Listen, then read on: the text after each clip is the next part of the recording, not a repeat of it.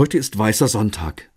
Lange Zeit war das der Tag, an dem in katholischen Gemeinden Kinder zur ersten heiligen Kommunion gegangen sind.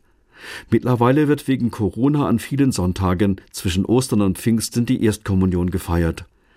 An diesem Tag tragen die Mädchen meistens weiße Kleider, und viele meinen, darum heißt der Sonntag eben Weißer Sonntag.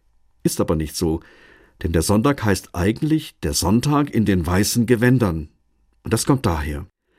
In den ersten Jahren der christlichen Kirche wurden in der Osternacht die Taufbewerberinnen und Taufbewerber getauft.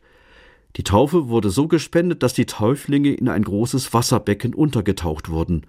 Anschließend brauchten sie trockene Kleider, und dieses neue Kleid war weiß und sollte ausdrücken, nun sind sie ganz eng mit Jesus Christus verbunden. Eine Woche später kamen die Neugetauften in ihren weißen Festgewändern zum Gottesdienst.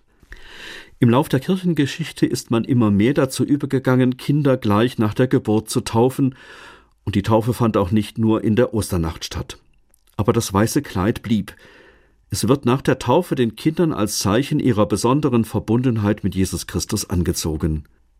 In unserer Gemeinde tragen Mädchen und Jungen seit einigen Jahren zur Feier der Erstkommunion ein festliches weißes Gewand. Das erinnert jede und jeden daran, ich wurde bei meiner Taufe mit Jesus Christus verbunden. Was er für uns Menschen bedeutet, haben Sie in der gemeinsamen Vorbereitungszeit gelernt. Jetzt nehmen Sie auch am Abendmahl teil und wachsen damit weiter in die Gemeinschaft aller, die an Christus glauben, hinein. Am Weißen Sonntag geht es also nicht nur um die Erstkommunion, sondern um die Taufe.